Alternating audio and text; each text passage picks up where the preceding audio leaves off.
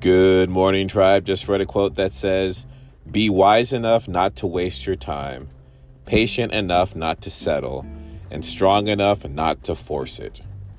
Something I truly believe and needed to hear today, and I hope you have a great rest of the day, tribe.